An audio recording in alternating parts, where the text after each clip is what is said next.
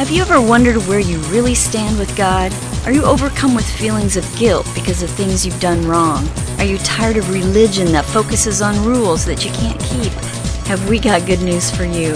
It's time to listen in on some casual conversation with Mike Kapler and Joel Brueseke and discover what true freedom is all about.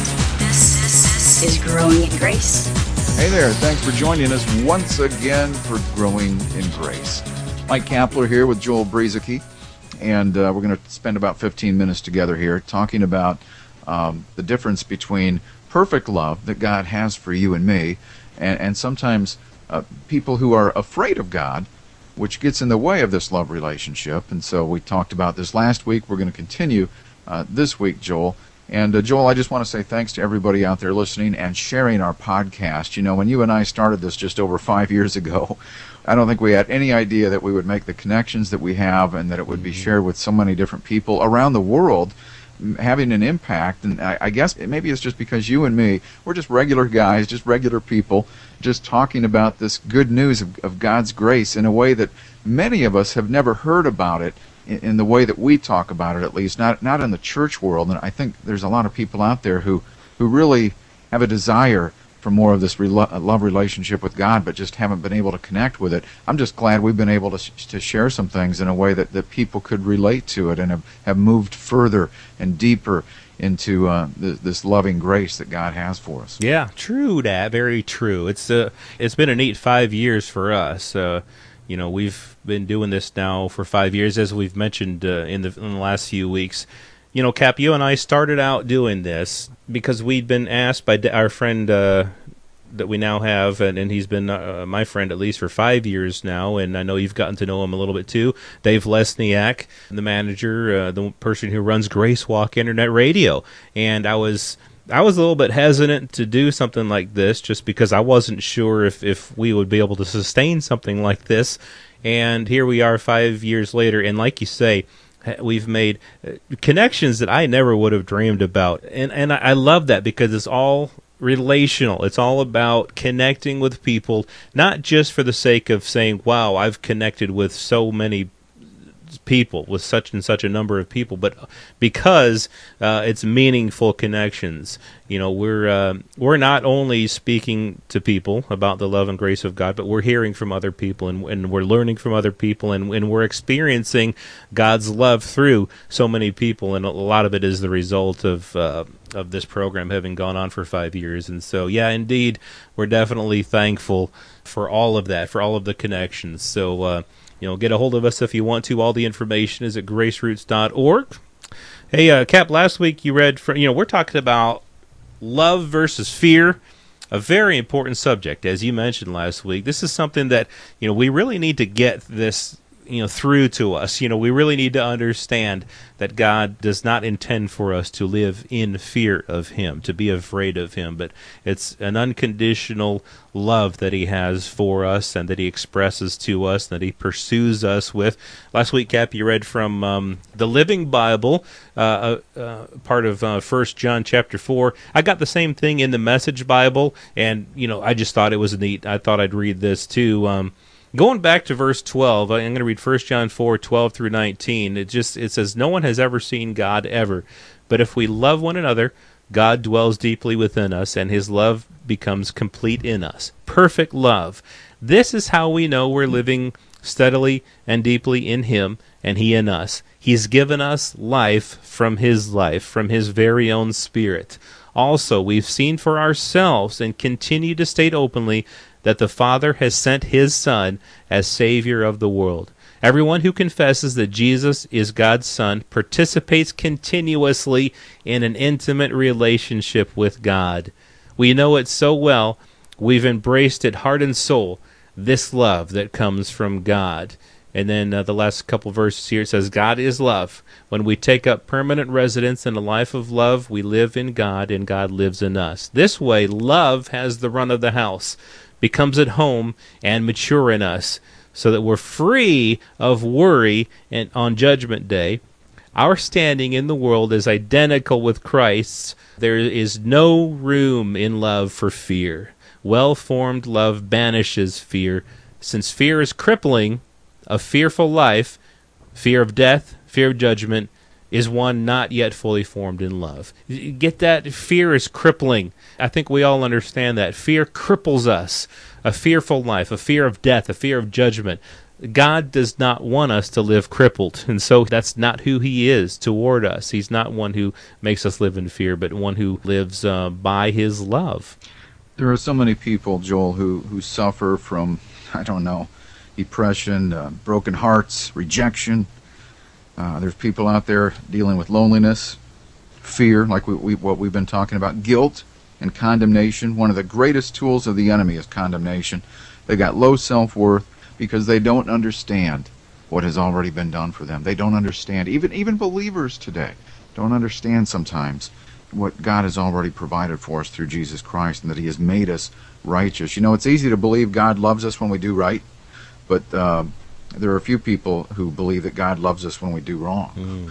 And I, I remember recently hearing somebody make a statement, Joel. In fact, they were speaking in front of some other people, and they've been a Christian for quite a while and they made the statement that they said, I'm paraphrasing here, uh, it's not a quote for quote, but it's pretty close. They said something like, If I'm being honest with you, when I read the Bible, I get a little depressed. That's mm. what they said. Oh. I get a little depressed. Right away, my, my radar went off. Mm-hmm. exactly. because their perception of God and how He looks at them is entirely missing the mark.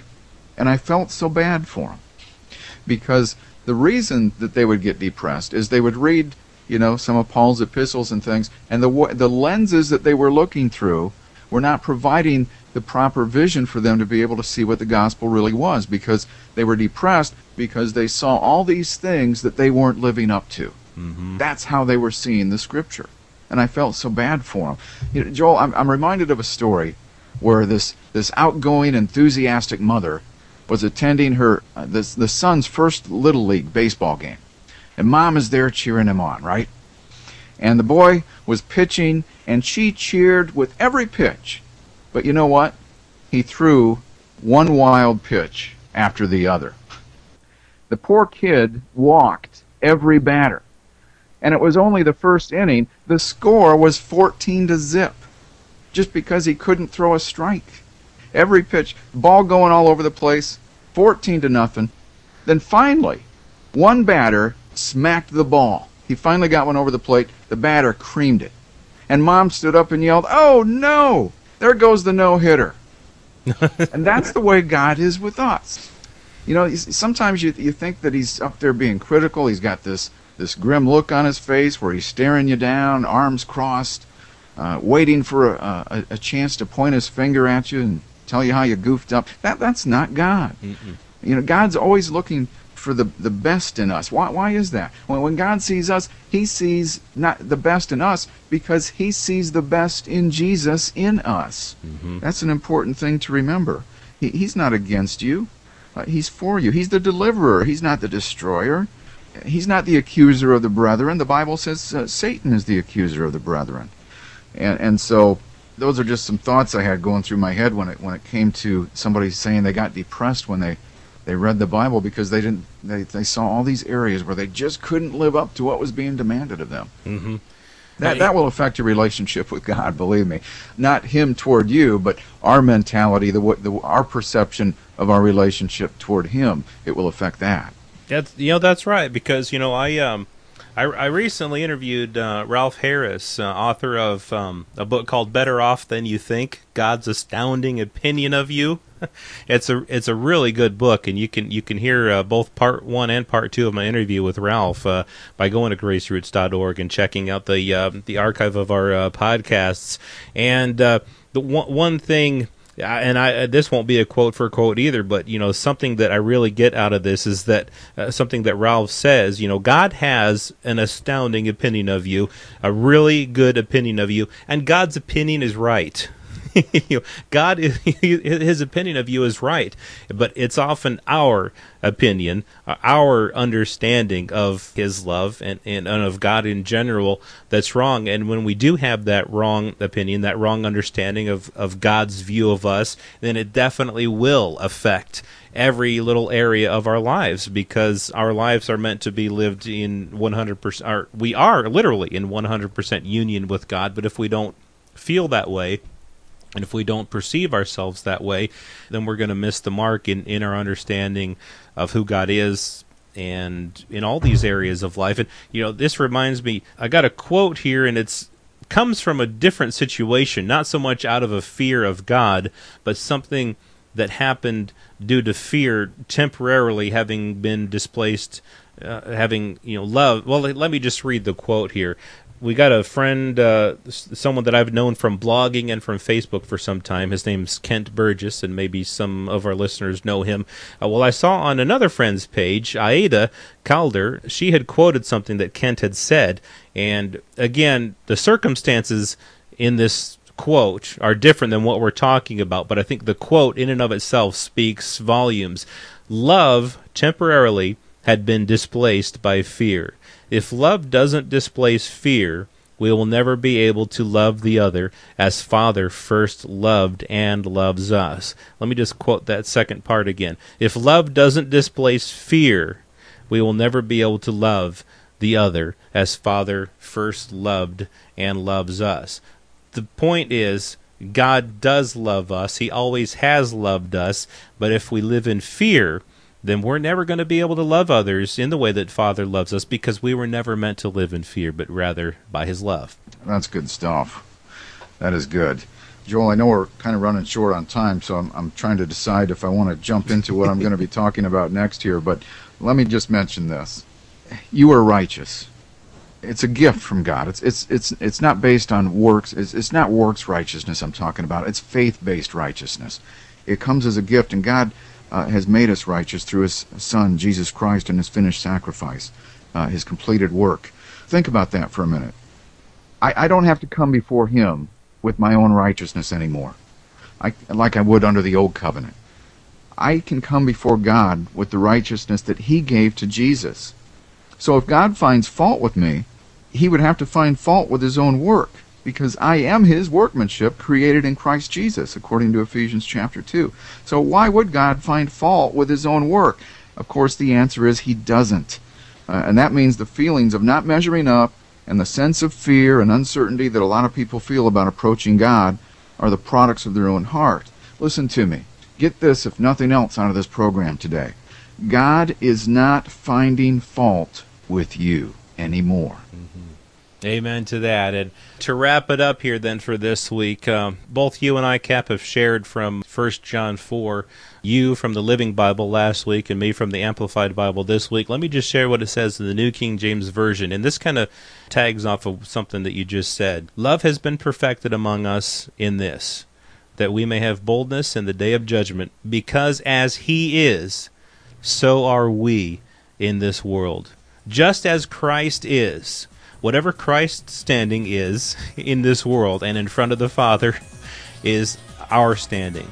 Just as He is, so are we in this world. There is no fear in love, but perfect love casts out fear.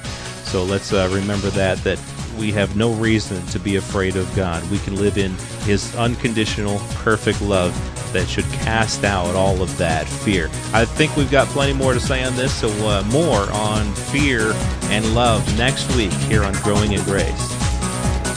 This has been Growing in Grace with Mike Kapler and Joel Brueseke, heard weekly on Gracewalk Internet Radio and other online sources around the world. To access hundreds of past programs, visit graceroots.org. Share it with a friend and listen again next week for more Growing in Grace.